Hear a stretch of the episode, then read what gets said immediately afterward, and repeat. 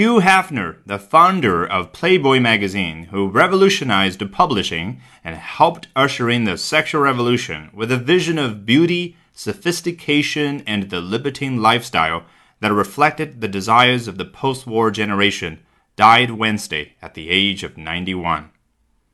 Hefner indeed was a pioneer.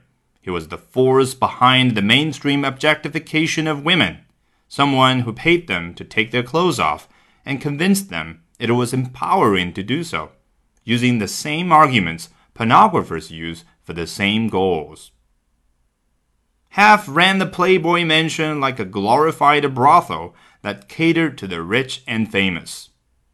Pretty sure that many guys wouldn't have minded living Hef's life. All else aside, give the man credit for being open and honest about what he believed and what he did. I have to praise him for his savvy when he created his business. His inventory and concept were as simple as showing beautiful women and inviting curiosity of sex. He built an empire and lived a good life.